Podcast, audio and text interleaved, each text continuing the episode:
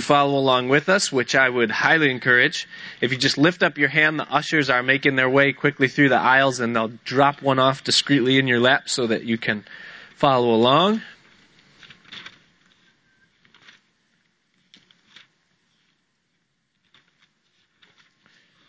We're in Romans chapter 2. I don't know why it feels extra quiet in here tonight. Does anybody else feel like that? Could you guys make some noise? I'm just a little uncomfortable right now. Thank you. There's life. There's life.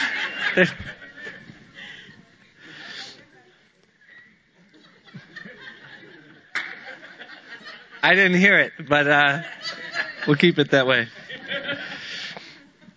Let's again just ask the Lord to bless our time. And while I'm praying, you can pray for me because i have got this little uh, cold thing going here, and you know. So, but Father, we just pray that you would uh, meet with us, Lord. You said that, that heaven and earth will pass away, but your word will never pass away. Lord, you said that the, the word of God will not return to you void, but it will accomplish the thing that you sent it to do. And, and so that's our prayer, Lord, tonight, that you would allow your word to produce the thing that, that it is intended to produce as we hear it tonight. We pray that you'd open our understanding, that you'd give us ears to hear what the Spirit would say to us corporately as well as individually. Lord, that you would give us understanding. Help us, Lord. And that your Spirit, Lord, would draw close to us. Lord, we need to be touched by you. We don't want to have a, a, a, a lesson, Lord, a theological um, discourse, and Lord, have facts and knowledge. Lord, we want to know you. Lord, we want to know you in a real and living way. And so we pray, Lord, that, the, that this word that we hear tonight, Lord, would serve that purpose above all else. Lord, that would bring us into a fuller understanding of who you are. And it would help us, Lord, in our relationship with you. So we ask these things, Lord, in Jesus' name. Amen. There is, as we should well know by now, one means whereby a man or a woman can be justified before Almighty God. Jesus said, I am the way, the truth, and the life. He said, I am the door. He said, I am the light of the world. And he said, no one comes to the Father but through me. He didn't say that he was a way. He didn't say that he was one of many lights that would light the path of men. But he's the way. There's only one way to go to God. Peter said in the book of Acts, as he was preaching, witnessing to the Jews there, he said, There is one name under heaven given among men whereby we must be saved, and that is the name of Jesus Christ. And thus again, there is one way whereby a man or a woman can be justified before Almighty God. And that is through the person and the work of Jesus Christ. Therefore, from God's vantage point, where He sits enthroned in heaven, as He looks across the spectrum of humanity, He really only sees two different types of people. He sees those that have been justified before him and thus are in a right relationship with him, reconciled through Jesus his son, and those that aren't. There's only two groups of people as far as God is concerned. Those that are justified, reconciled, redeemed, and those that aren't. The book of Romans that we're studying as we go through this on these nights is all about what it means to be justified or reconciled before God. Now, the section that we're in, as we're examining chapters 1, 2, and 3, concerns those that are not justified. Paul is talking to us about the world that has not yet come to Christ, that has yet to see their need and surrender their lives to Him to be saved. And, and He's giving to us an understanding. He's telling us about those people, those that are not justified, with the intent of also making them aware of their need. Seeking to show them that their position, where they are, that they are without Christ and therefore they are not in fellowship, they're not under the blessing of God, but they abide in darkness. And thus their need, the only need that they really have from God's perspective, is to be put back into that right relationship with Him. And so the point that Paul is making as he takes us through these first three chapters is summed up again. It's in chapter 3 verse 23 that all have sinned and come short of the glory of God. That sin is what separates man from fellowship with God. God made Adam and Eve in the garden. It says that he walked with them in the cool of the day, but there was one thing that they were not to do. They were not to eat from the fruit of the tree of the knowledge of good and evil. And God said, In the day that you eat thereof, you shall surely die. And in that day that Adam and Eve partook of that fruit, disobeying God and bringing sin upon themselves and upon the whole human race, their fellowship with God was broken. They no longer could hear his voice. They could no longer sense his presence. They could no longer experience his, his breath, his closeness, his reality. And thus death set in. Misery fell upon all of the human race. And every descendant, every grandchild, every person that would come through them all the way down to you and me today, we are born into this world separated from God, outside of fellowship with Him. And it isn't until we see our need, that we recognize our condition and see our sinful state for what it is, that we then can be first, you know, then brought back into this relationship and reconciled to God through Jesus' Son. And so Paul, in these first three chapters, as he is explaining to us in totality what it means to be justified by God, he's first laying for us the groundwork of saying, look, you have this great need that you are separated from a holy God because of your sin. And you must come to the realization that that's your position. That's the reality of the situation. That you're not in fellowship with Him. All have sinned and come short of the glory of God. Now, this is always the first step in sharing with someone the gospel, the good news, the redemption story, if you would is that people must understand that they have a need for salvation. This is also what's lacking in a great deal of preaching today. Many surveys and polls are taken on those that attend evangelistic crusades and those that, you know, raise their hand or come forward in church services. And, and, people are astounded at the numbers of people that will raise their hands or come forward or make a confession, but yet one year later they're not walking with Christ. They're not continuing on. And they've, for all intents and purposes, they've backslidden. They'll still call themselves a Christian. They'll still profess that they've gotten saved. But yet nothing has really changed in their lives. They haven't grown closer to God. They haven't, you know, expressed any of the fruit that comes from someone who, who's been inhabited or indwelt by the living God. Something's wrong.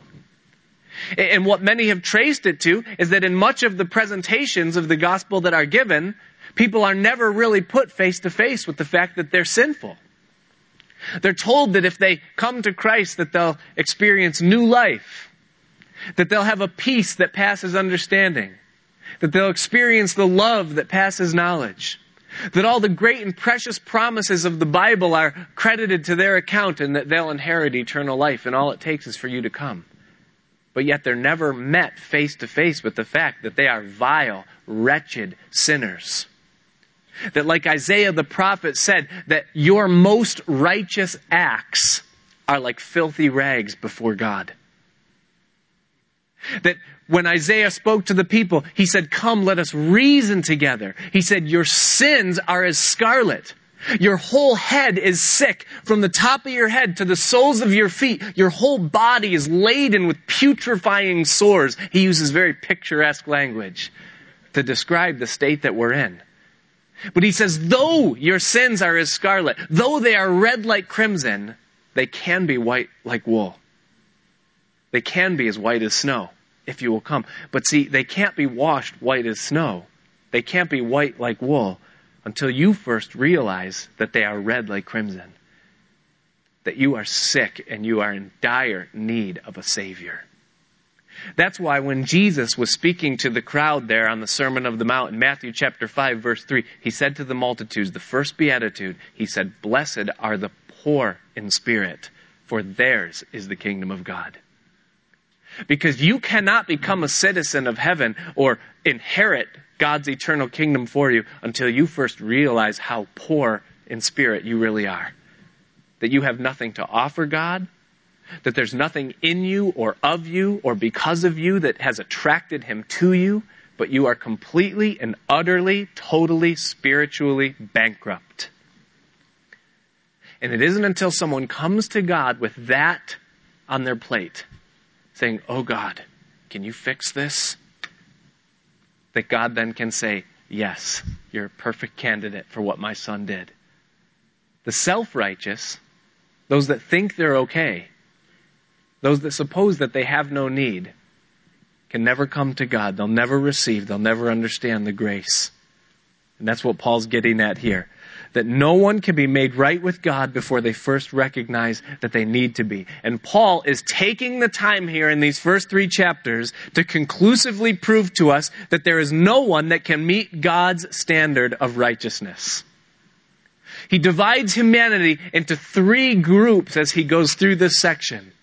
First of all, in chapter 1, taking the heathen, the godless Gentile, those that don't regard God, that have no standard, that have no consciousness of Him, have no desire for Him, that just live completely according to their own lusts and desires. And he goes through and he makes the point, and he says that they've sinned, and that they're accountable, and that they're without excuse. And we looked at them last week. The second group that Paul takes on is the moralist, or the hypocrite, as he'll allude to them as. Those that have a standard, that, that will testify that there is a such thing as a right and wrong, but yet they won't acknowledge the God of that right and wrong, and they don't even live up to the own standard that they set for themselves. And he concludes that they're guilty before God. And then the third group is the Hebrew, or the Jew, as Paul calls him in the text, but it alludes to both the Jews then and also to anybody who has a form of religion today, but that doesn't really know God, but they trust in their religion or their works to save them. And he takes that good person, that the world will say they're a good religious person, and he concludes, he says, look, this person has just as much of a need for a Savior as anyone else. So, three categories that Paul divides the world into the heathen, the hypocrite, and the Hebrew. Or the heathen, the moralist, and the religious, self righteous person. Now, as we get into chapter 2, he's going to go after, if you would, the hypocrite and the Jew, or the, you know, the moralist and the religious person as we get into this. So, chapter 2, we begin. He takes on the moralist. And the first thing that he does as he gets into this section is that he gives to us the identifying characteristic of the moralist or the hypocrite, the person that he'll call them the hypocrite. He says, Therefore, thou art inexcusable, O man, whosoever thou art that judgest. For wherein thou judgest another, thou condemnest thyself, for thou that judgest doest the same things. The first identifying mark of someone who's a hypocrite or a moralist that falls short of God's righteousness, the way you identify them is that they are a very judgmental person. That's how God and Paul look at these types of people. Isn't it amazing how bad our sin looks on other people? I mean, you know, maybe you've never thought about that before, but if you do think about it for a minute, you'll become very disgusted with yourself. Because our sin really, I mean, we excuse it on ourselves. We have all kinds of reasons and justifications for why we do what we do. But when we see somebody else sin in a way that we have a propensity to fall or fail, we come down real hard on them in our mind. And our sin looks real bad on other people. I always think of David when it comes to this. Here's a guy that God took from poverty to the palace. This man that was nothing. He was the youngest of seven or eight brothers in, a poor family there in a small town in, in, in Bethlehem, you know, and, and he's just keeping the sheep. And God sends the prophet to anoint this man. And you know the story. God raises him up ultimately through literal hell to become the king of his nation. And God blesses David and just opens the windows of heaven on him, gives him sons and daughters, lands and fame, gives him a heart of a righteous king, and just does so much for this man, David. But David, as he was established and he was set in his place and things started to go really well for him and for the nation, He started to kind of pull back on the throttle, if you would. His pursuit of God began to wax a little bit cold. And where David at one point would have been on the front lines going into the battle, leading the nation and inspiring the people, he began to stay home and let Joab and some of the young guys go forth to the battle. And, and he was back in Jerusalem and he got into trouble. He was up on top of the palace and he was looking out one evening and he saw a young woman bathing herself on the roof. And he sees this young woman out there and he, you know, is hit with an arrow of lust and it does its work in his life. His shield isn't there. And, and, and you know the story. David calls for her and he commits adultery with this woman, Bathsheba. And she becomes pregnant and oh, what tangled webs we weave, you know, and all this kind of begins to happen. And now he's got a problem. Because now not only has he compromised morally, but now this is going to turn into a big political scandal. Uriah, this woman's husband, is off in the battle and he's going to come home and he's going to find his wife pregnant and the whole thing is going to erupt. Everyone think, everyone's going to find out. And so David, rather than getting right, repenting and turning back, now he's got to go a step deeper. And so he sends for Uriah and brings him home and, you know, gets him kind of, you know, drunk a little bit. And then he tells him to go home and spend some time with his wife so that he can, you know, kind of make it look like it's his baby, Uriah, her husband. And that failed because Uriah turns out to be a noble man. And his rationale is, well, how could I go home and be with my wife when all my brothers are out on the battlefield? So he sleeps on David's steps.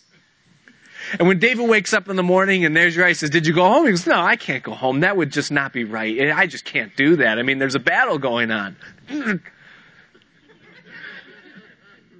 and so David writes a letter. And basically, it's Uriah's death certificate. It's a letter to Joab, the general, and he's saying, put Uriah on the front lines and make sure that at the heat of the battle, the people withdraw from him, make sure that he dies. And then he gives it to Uriah and says, bring this to Joab, please. And basically, he gives Uriah his own death certificate, or, you know, death orders to bring to the general. And so Uriah brings the letter, and Joab does as he's told, and Uriah is killed. And as far as David thinks, you know, now he takes Bathsheba and he kind of tucks her into his palace, his harem, if you would, and he thinks the whole thing's covered up. And a year and a half goes by. And after a year and a half, and, and the Bible says that, that, that what David did, and then it says, but the thing that David did displeased the Lord. And a year and a half goes by, and the prophet Nathan comes to David. And he says, David, I've got an issue I need to discuss with you. And David says, okay, say on. And Nathan says, David, there's this, there's this guy out in the kingdom that, you know, this poor man who had this one lamb that he just loved so dearly.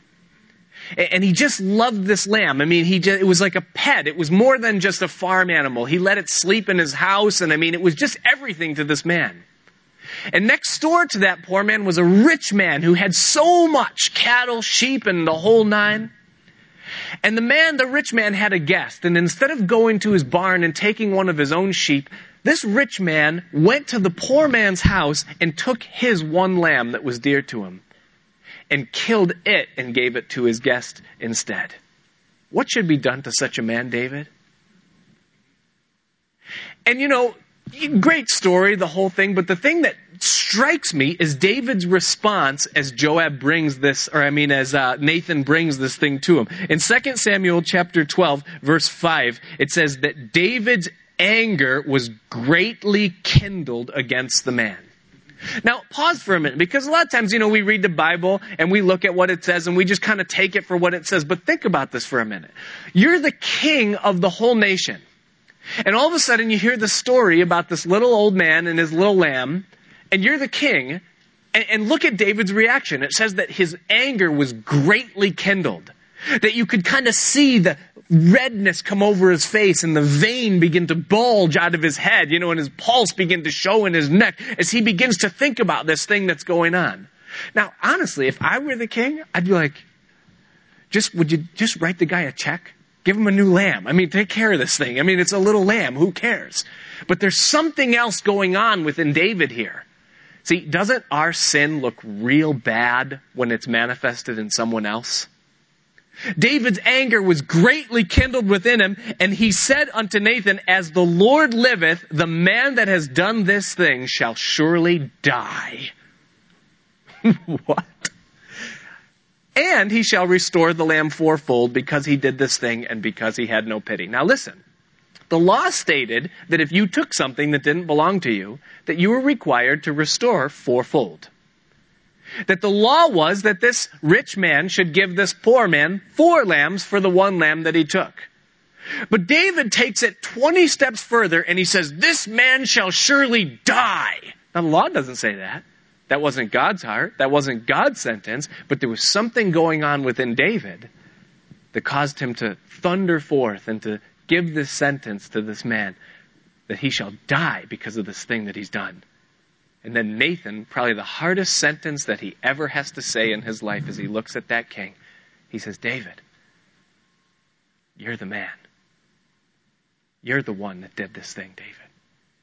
You just condemned yourself. He that judges, Paul writes to the Romans, condemns yourself. For you that judge, you do the same things.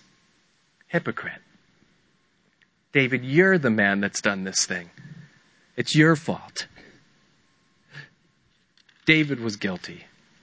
Isn't it amazing how merciful we are towards those that sin in areas where we don't struggle? I mean, you know, I go to work, I work in the city, and I work with guys, like you wouldn't believe the guys that I work with. They've all served time. I mean, many of them have like sc- battle, like literally scars across their face. Like you'd see these guys and you would cross the road. Amazingly, they're some of the nicest guys you'll ever meet. They're, they're, they're just great. They're easy to be around. They're down to earth. They're friendly, you know, and, and all this stuff. And we, we talk all the time. And when they tell me the things that they're, they're going through, I never go, oh, man, what? You, you've done heroin? You've done what? You've, you know, and I don't even say the things that I hear, the things that they tell me, but I never find my anger being kindled like, you're, but, you know, a couple weeks ago I went to a pastor's conference. And though I, am around all these other pastors, and you know, it, it's amazing how comfortable I can be around people that have sin I don't struggle with. But then I get around pastors, and us pastors, we're all alike, we're all the same. And, and all it's like, oh gosh, I hate pastors. you know, there's just something about being around, you know, and you, you know why it is? Because they're just like me. We're all crazy. We're ambitious and we all have these certain like common characteristics and things about us. You know, so why is that? Why? Because our sin looks really bad on other people. But yet if we don't struggle with it, we're merciful. Doesn't bother us at all. I, oh God, God will forgive you. God's with you. But then when someone tells me something that I'm struggling with, I'm like, oh, that's bad you're in a lot of trouble. You know, you really need to get that under the blood. That'll destroy you. You know, and it's amazing how it is, isn't it? And yet that's what Paul is saying here. He says, you that judge another, you condemn yourself, for you that judge do the same things. Next time you find yourself coming down on someone, look in the mirror. Because most likely the reason why it's heavy on your heart or that it's affecting you the way it is, that your anger is being kindled and you find yourself saying you're worthy of death is because you're the one that's guilty of that very thing. Jesus said, why is it that you behold the sliver that's in your brother's eye, but yet you ignore the beam that's in your own eye? I remember one time this guy, Dave McConaughey, he was this big old guy. And I don't have a lot of memories, actually I have a lot of memories, not a lot of good memories about this guy, but I have one memory about Dave McConaughey. I remember as a brand new believer, he came up to me, this big old man, looked like a teddy bear. And he came up to me and he said, concerning that verse. He goes, you know, you know what I realize? He goes, when I look at someone else's sliver in their eye, I usually realize that I'm just trying to get the tip of my beam. He goes, that their sliver is just the tip of my beam. You know, that, that we got this big, huge thing in our own eye, but we're trying to remove the speck from our brother's eye. It's amazing. What did our mothers tell us? They said, anytime you point the finger, there's three pointing back at you. That's what Paul is saying here. It's amazing. Your judgment condemns yourself. But in verse 2, he says that we are sure that the judgment of God is according to truth against those that commit such things. That God's judgment is true. That when God judges, it's righteous judgment. When we stand before the throne of heaven, Revelation chapters 19 and 20, It tells us there that the multitude of those that are redeemed, that are sitting around the throne, as they cast their crowns before God, they say these words. They say, True and righteous are your judgments, O Lord. Many of us have things in our hearts that we say, you know, I don't know if I agree with how God handled situation A or situation B. I don't know if it was fair how God judged, you know, my grandmother or my brother or whoever, however God did it. But when we're there and we see perfectly and we understand the way God understands, the only thing we'll be able to say is true and righteous are your judgments, O Lord. That his judgments are absolutely pure, that there is absolutely no um, corruption in the judgment of God that he gives. But our judgment, when we judge, it's nothing but a sign of hypocrisy. That's why it says, judge not, lest ye be judged. That's why Paul would write and say, judge nothing before the time. Because you don't have all the facts. You don't understand it. And therefore, your judging of somebody else is nothing but an indication that you're guilty of the very same thing. That's what the scripture declares. And thinkest thou this? And so now Paul gives the rationale of this person, this hypocrite, this moralist, the person who looks at other people and puts them under and sets themselves on a righteous pedestal over someone else. He says, this is the way they think. This is their rationale. He says, do you think this, O man, that judgest them that do such thing and doest the same, that you shall escape the judgment of God? The, the, that somehow by you putting yourself above someone else, and you know, that's human nature. You know, we have this way that, that what we do when we come into a group of people naturally is that we'll find the thing that we are better at or the, the, the area that we excel and that that's what we'll think about and we'll kind of put everybody down under us in our own mind. We'll find our little way, our little place, and that's our comfort in a group of people. We'll judge them, we'll put them under. Or we'll do it self-righteously if that's our, if that's our thing, that we're better than they are, that we behave better, we behave differently. We're more upright than they are. And Paul says, Do you think that you're going to escape the judgment of God? You do the same thing that they do. Or, he says, do you despise the riches of his goodness and forbearance and long suffering, not knowing that the goodness of God leadeth thee to repentance? That the other thing is the patience of God. That he's so patient. He says that they sometimes think that they're going to escape the judgment of God, that somehow they'll get out of it. And he said the other rationale of the moralist or the hypocrite is that they think that God doesn't care. They think that because God hasn't judged their behavior yet, or because God seems to be looking the other way as they live a compromised lifestyle, that that must mean that God accepts their behavior. He's saying, do you despise the riches of his goodness? Not knowing that the goodness of God leads thee to repentance. You think that just because God hasn't judged you yet, that because God is being patient with you and He's forbearing and, and long suffering with your issues and your sin, that that means that God accepts it? Paul's saying your rationale is corrupted. It doesn't work. Many people mistake God's patience for God's acceptance. That because He hasn't judged, that means he must approve. That's a horrible error. You don't want to fall into that one. Look at the words that it uses describing this patience, this goodness of God. It says that you despise the riches of his goodness. The word riches implies that there's an abundance. There's an abundance of what? First of all, goodness. That God is good. And because God is good, God wants good things for you. God doesn't want evil. God doesn't want to see bad things happen to you. Many people think that God is in heaven with like this holy nine iron. And he's just waiting for you to screw up so that he can just do, you know, chip shot you right into hell or right into tribulation or right into anguish. That, oh, just step out of line. I just can't wait. I've been trying, I want to try out this new one, you know, kind of a thing. But no, the Bible says that he's rich in goodness. That his thoughts, that his desire, what he wants is for you to come to repentance. He wants you to get right so that he can show you his blessings. He doesn't want to judge you, and so he's patient because he's rich in goodness.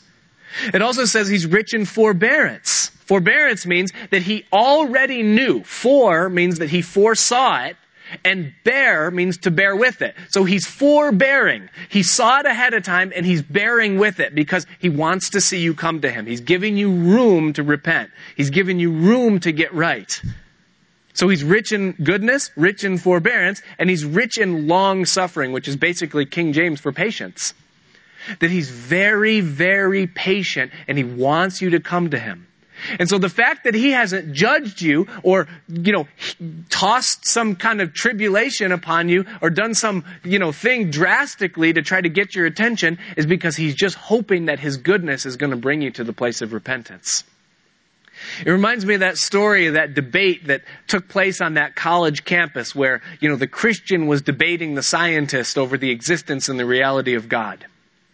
And, and the Christian kind of gave his points and gave his, you know, discourse and his spiel. And then the scientist got up there and angrily began to curse at how how stupid this Christian was for believing these primitive and non-scientific ideas. And he, he just bashed him over and over again. And, and, and he got so up in a frenzy that finally he said, I'm so certain that there is no God that I give God Almighty permission to strike me dead right now. And I'll wait here for five minutes for God to strike me dead. And if God doesn't strike me dead in five minutes, then that proves that there's no God. And then he quieted himself and he stood still in that silent auditorium for five minutes.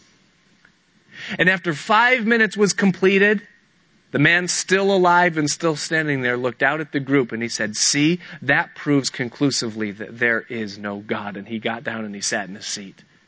And the Christian sitting there in the front row stood up and got behind the podium and he looked at that scientist right in the eye and he said, Sir, that does not prove at all that there is no God. What that proves is that even the most vile and wretched of sinners cannot exhaust the patience of God in five minutes. He's long suffering. The Bible says that he's not willing that any should perish, but that all should come to repentance. And the Bible says that it's the goodness of God that leads you to repentance. That's true for the heathen, but did you know that that's also true for you and me? For those of us that are saved, that we've already been brought back into a right relationship with God? I experience His goodness. I love His presence. I wouldn't trade the blessing of God on my life for anything. And, when I think about the fact that if I sin, you know, uh, do something that, that really is going to wreck things, you know, in some way, or if I find myself going wayward, I begin to think about this. Lord, I don't want your presence to be gone from my life. Lord, I don't want to not hear your voice or hear you speaking to me.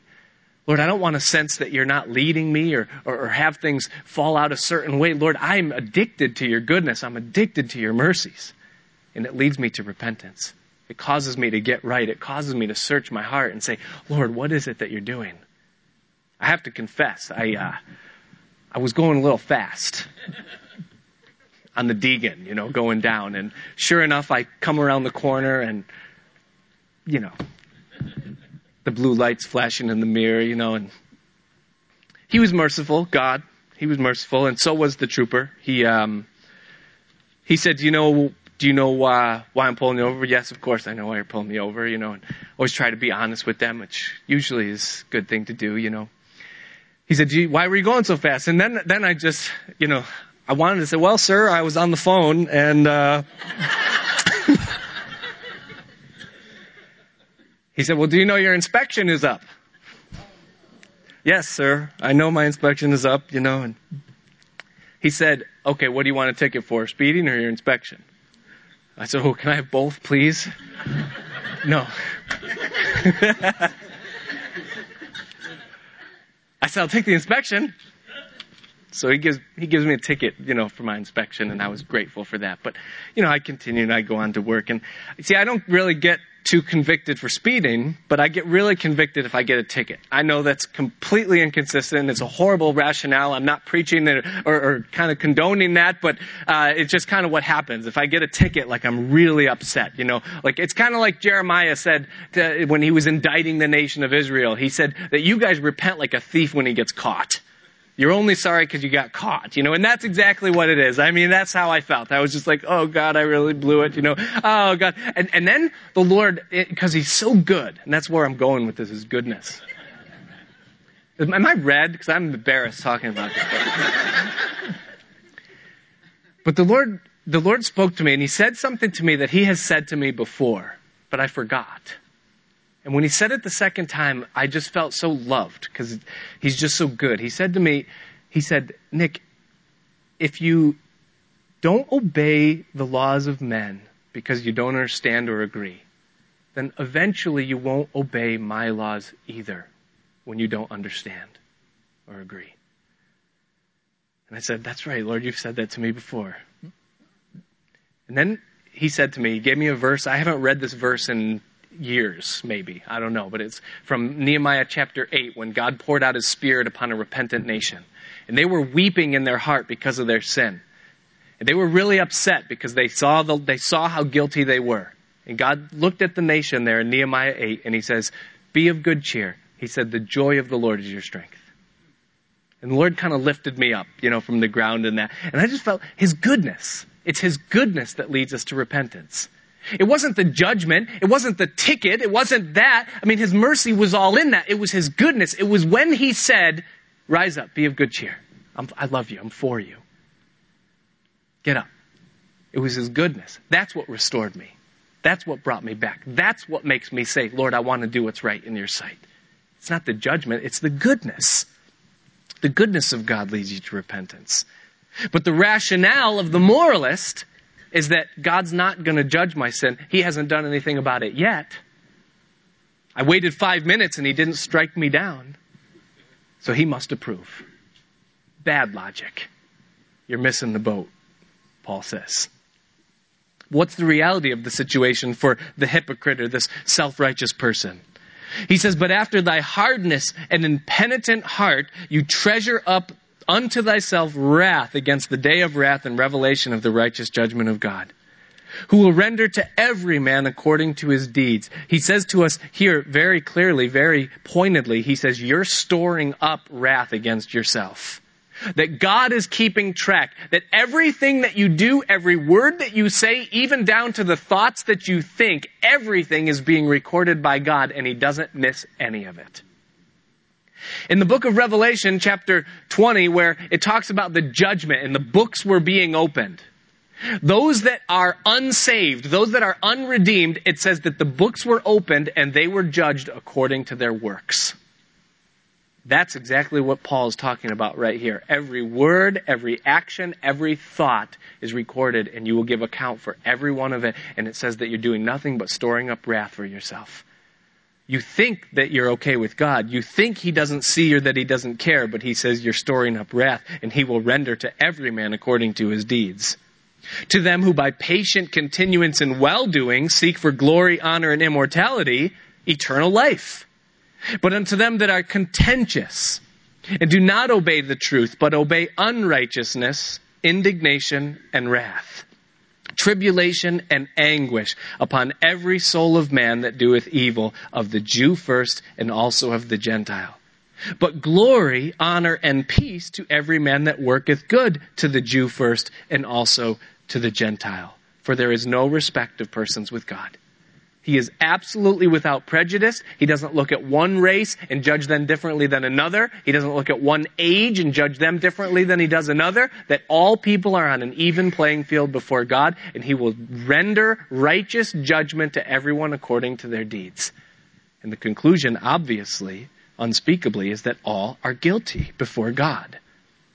For as many as have sinned without the law shall also perish without the law, and as many as have sinned in the law shall be judged by the law. Now this is interesting thought because people ask the question, you know, what about the guy on the island? What about the guy who, you know, never heard, was never told? Well, Paul says here that if you have sinned without the law, then you'll also perish without the law. You'll be judged according to that law. Because as he, as he said back in chapter 1, your conscience and creation give you enough light that you should know what's right and wrong, and you'll be judged according to what you know. You'll be judged according to the light that you have. And God's judgment is righteous judgment. That he'll be perfectly fair in that judgment.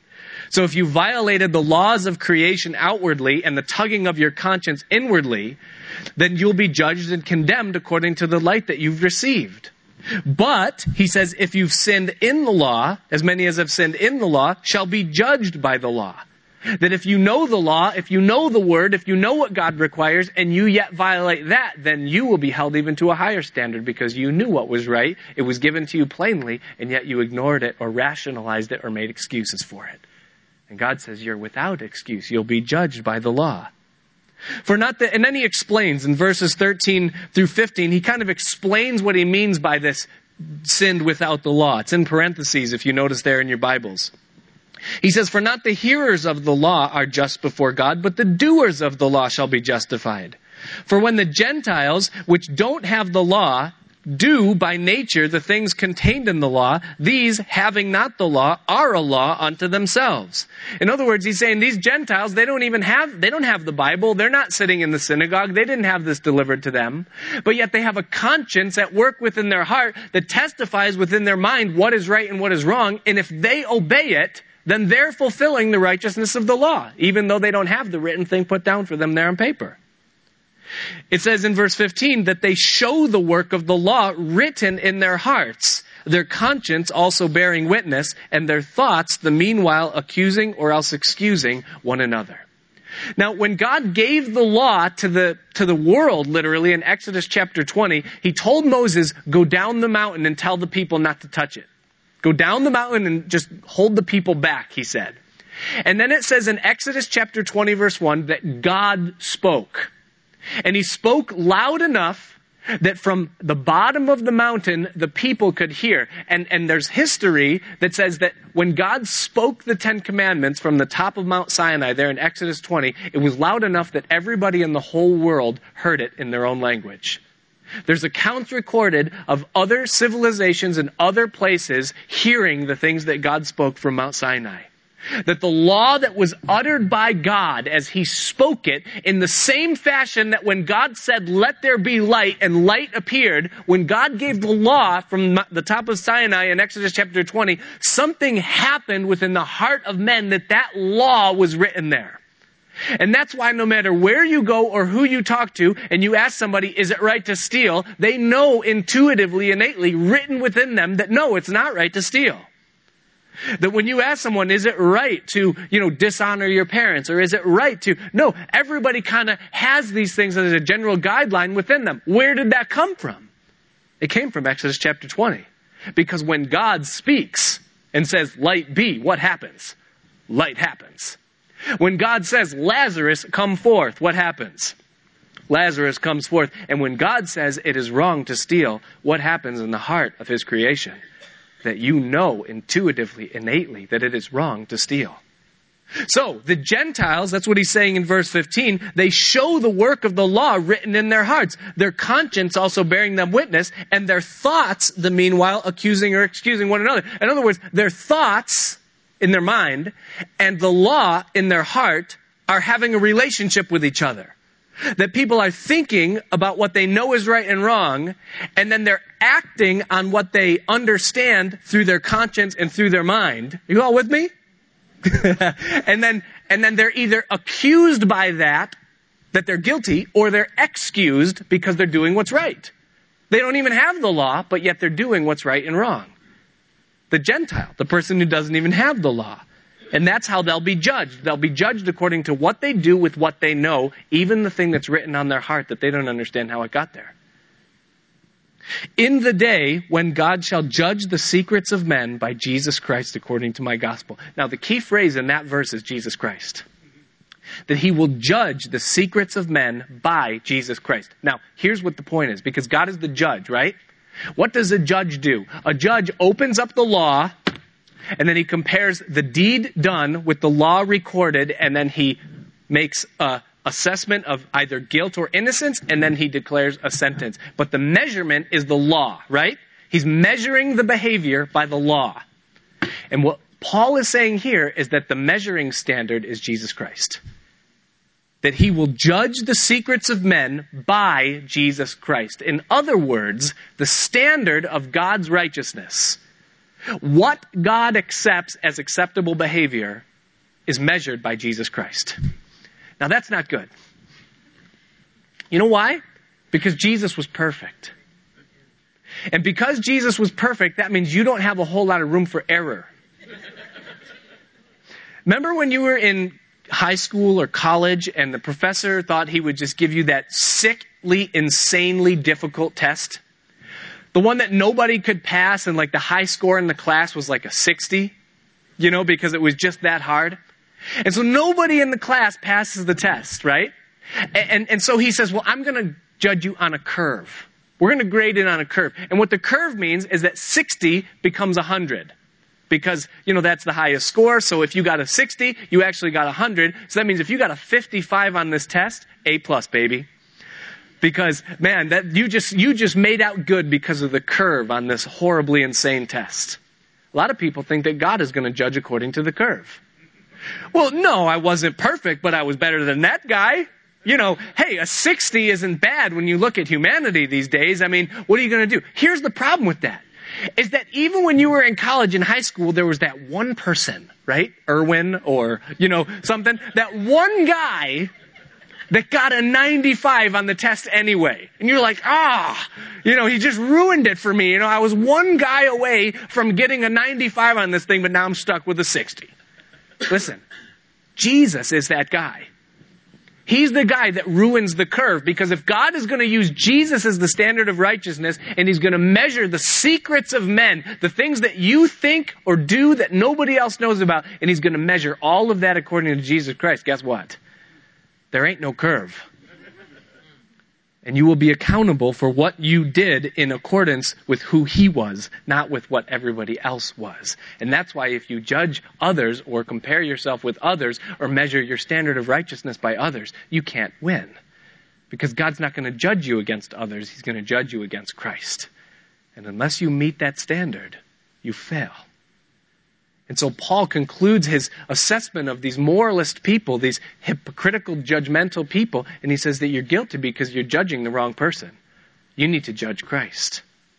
See, when you talk to people and say, why don't you become a Christian? They'll say, because Christians are hypocrites. Christians are this. The church is full of charlatans. The church is ripping people off. Listen, yeah, I know that. i have been in the church for a long time. You're right.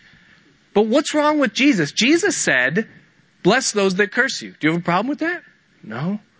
Okay, Jesus said it's better to give than to receive. Do you have a problem with that? No. Well, you're judging the wrong thing. You're saying Christians church, Christian church. Listen, what about Jesus? Do you have a problem with Jesus? That's who you need to be judging yourself against. Can you measure up to that standard? And they can't. But Paul moves on and he begins talking about the Jew. In verse 17, he says, Behold, thou art called a Jew so now he's speaking to the religious person. And he begins to identify them. How does he identify the Jew? The religious person, the person who's trusting in religion to save them. Can the person who's trusting in religion be saved? Behold, you are called a Jew. The first thing that identifies this group of people is that they have a name. You are called a Jew. I'm a Methodist. Or, just to be fair, I go to Calvary Chapel. I'm a Calvary Chapelite, you know. or, you know, I'm a Presbyterian, or I'm a Catholic, or I'm a Lutheran, or I'm a whatever, you know. And people, they, they have this name, and so you are called. And, and, and all of a sudden, when you have that name, you're putting something forth as though, well, this is how you can identify my morality, my righteousness. You can know that I'm a, a godly and upright person because of my name. Listen, the name means nothing. When Jesus was speaking to the seven churches in the book of Revelation, he talked to the church, I think it was Sardis, and he looked at them and he said, Look, you have a name as though you live, but you're dead. You can go for a long time on a name. You could take a chicken, right? And you can chop off its head and you can set it on the ground and it will run around like it's got a name. But that thing's dead. There's no life left in that chicken at all. And there's a lot of people that have a name as though they're alive but yet they've cut off the head, Jesus being the head of the body.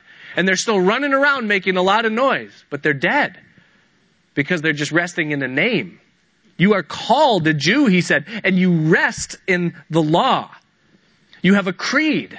So not only do you have a name, but you also have a creed. You have a list of things that you profess and that you believe. You rest in the law and you make your boast of God. Your claim. You have a claim that you know God. So you have a name, you have a creed, you have a claim. And then in verse 18, he says, and you know his will. You also have knowledge. You're taught. So these people, you can see, they're in big trouble. Because they're not like the heathen who has nothing, just conscience and creation. They're not like the hypocrite who's got this weird, twisted moral scheme. But these people have something. They know the law.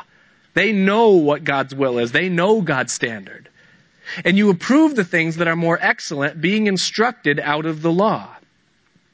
And you are confident that you yourself are a guide of the blind, a light of them which are in darkness, an instructor of the foolish, a teacher of babes, which has the form of knowledge and of the truth in the law. So you have a name, you have a creed, you have a claim, you have knowledge, and you have confidence, and you are an instructor. You are one that also thinks that you are qualified to lead others to a place of truth and salvation.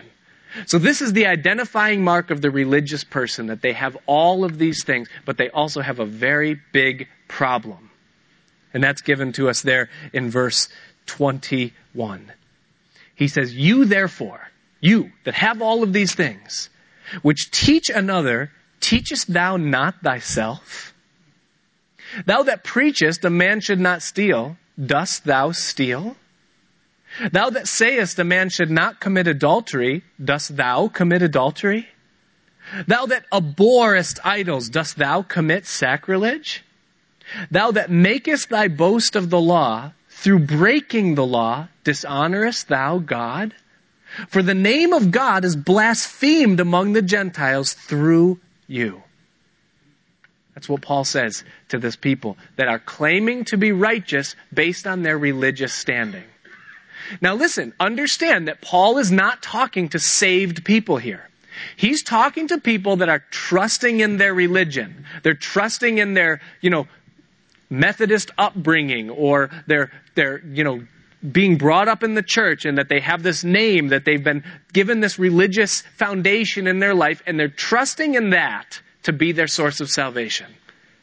They're not trusting in Christ. They haven't yielded to his righteousness but they're trusting in their own morality and seeking to make, make it to God, make it to heaven based on what they're doing, what they've done, and how they measure up. And Paul says, listen, you're preaching all of these things, but are you living it?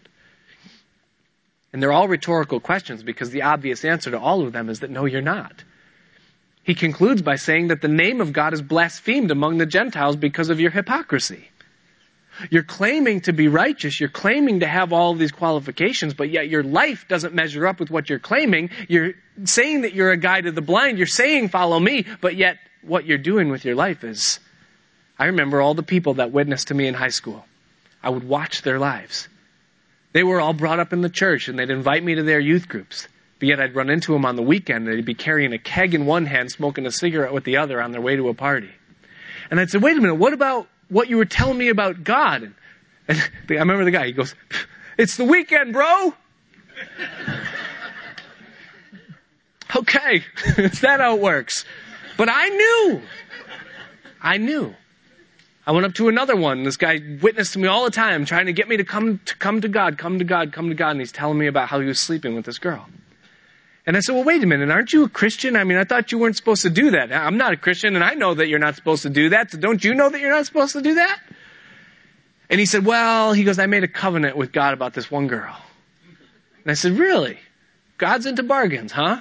I knew that that wasn't right, but I just could say, it gave me the excuse.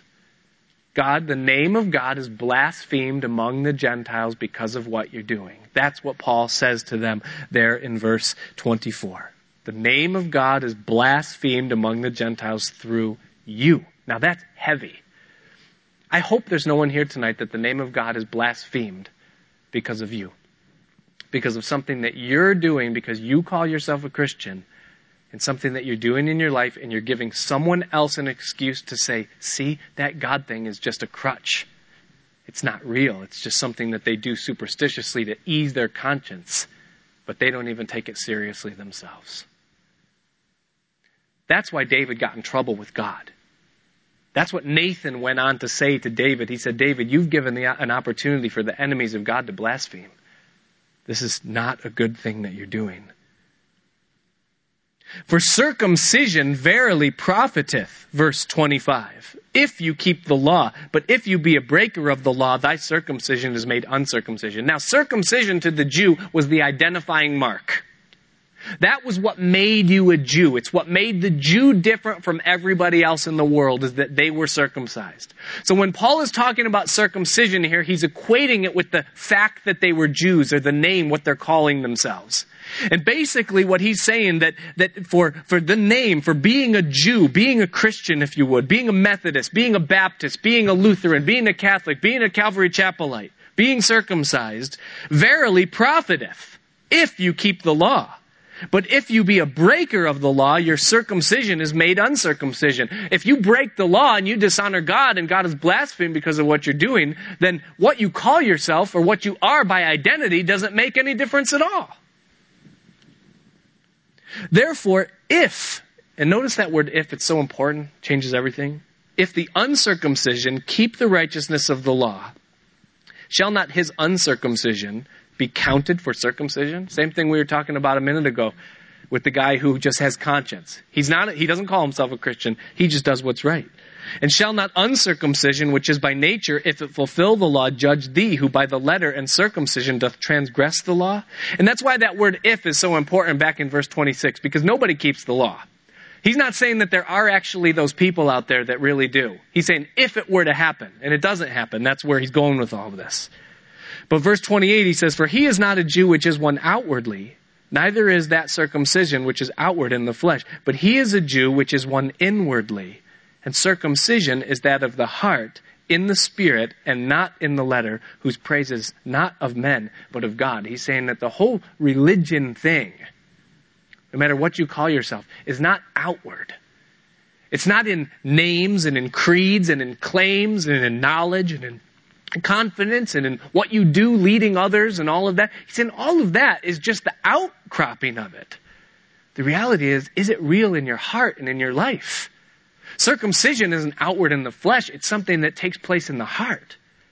Is God a reality in your heart? Is Jesus alive within your life? That's what's going to make everything else real. Otherwise, it's just wearing a t shirt. Somebody said one time, going to church makes you as much of a Christian as going to McDonald's makes you a cheeseburger. It's true. It's not about what you call yourself or where you go. It's about what's going on within your life. And Paul's case that he's making against the religious person is that if they're trusting in their religion to save them, if they're trusting in their faithful church attendance or their service record in ministerial functions, he's saying that you fall short because it's not about what you do outwardly, it's about what's going on inwardly. The thief that was hanging on the cross next to Jesus had never taught a Sunday school class. He'd never led anybody to the Lord. He'd never attended a church service. He'd never listened to a single teaching that Jesus gave. He simply said, Lord, when you come into your kingdom, remember me. And Jesus said, This day you will be with me in paradise because something happened in that man's heart that was more real than the most self righteous Pharisee that was living in Israel in those days. Because the living God moved into his heart and took residence within his life. And the righteousness that that man had in that dying breath that he was taking exceeded the righteousness of the scribes and the Pharisees. And Paul is saying that's what matters. We were supposed to get through the end of chapter 3. We did not. We got through the end of chapter 2. The worship team can come. And we'll conclude our section on the sinfulness of man in our next time. Father, we pray that as we look into this perfect word, this word of life. Lord, as Paul shows to us, Lord, our, our standing before you, Lord, that we're altogether unworthy and unrighteous. Lord, that we're corrupt from the top of the head to the sole of the foot. Lord, that our most righteous acts are like filthy rags. That our hearts, Lord, are quick to judge and condemn others that our ways, Lord, are filled with hypocrisy and corruption. Lord, you said it was inevitable that offenses would come. Lord, you knew that we would be stumbling others, that our behavior would at times give people a reason to blaspheme. But Lord, as we look at this thing, we're all convicted. Lord, we fall short of the glory of God. And Lord, we know we need Jesus. We need Jesus to be our substitutionary atonement. We need the blood, Lord, to wash us afresh. Lord, we need to repent, Lord, of our outward works. Lord, we pray that you'd forgive us where we've tried to use our morality to justify other areas of sin. Lord, we pray that you'd forgive us where we've reused a religious veil to cover up an emptiness of a lack of God in our lives within. Lord, we pray you'd help us. Lord, that you would strengthen and refresh us, that you'd renew us, Lord, and that you'd give us again that grace like David prayed, Lord, as he repented of that great sin, and he said, Restore unto me the joy of thy salvation, and renew a right spirit within me.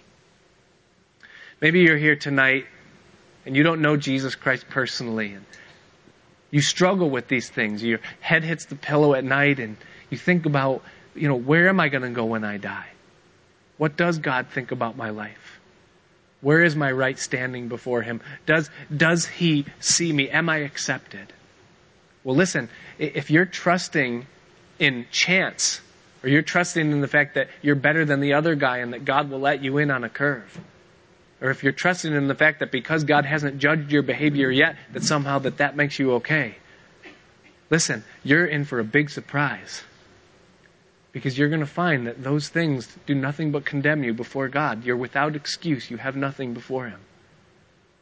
But the gift of God is that he left heaven and he became a man. And then he hung on a cross and he absorbed all of the punishment for your sin.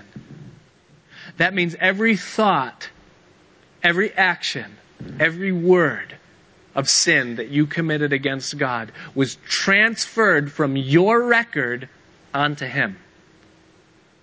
And then if you will come to God and confess that you're a sinner, that you've sinned and you've come short of His glory. That God will meet you there at the cross and He'll lift away the guilt of your sin and He'll give to you His very righteousness. He's willing to do that. But it's up to you to come to Him. It's up to you to realize your need and to make that deal, that transaction with God where you trade your sin for his righteousness through the blood of his son. And listen, there is no other way for you to be saved. You can do that tonight. You can come to Christ and be saved. You can be completely forgiven, completely washed, completely set free from the burden of guilt and the stain of your sin. Maybe you're here tonight and you've been trusting in your religion. You've been trusting in your self righteousness, your service towards God, the name that you call yourself, the religion that you were brought up in, the creed that you've held on to since the youth that you claim. You say, Well, I was born this and I'll die this. Listen, you need to let go of that because that creed is enough to send you to hell. Because there is only one way that you can be saved. There is only one way that a man or a woman can be justified before Almighty God, and that is through the person and the work of Jesus Christ. And it's available. It's freely available to any that would come. Let's all stand.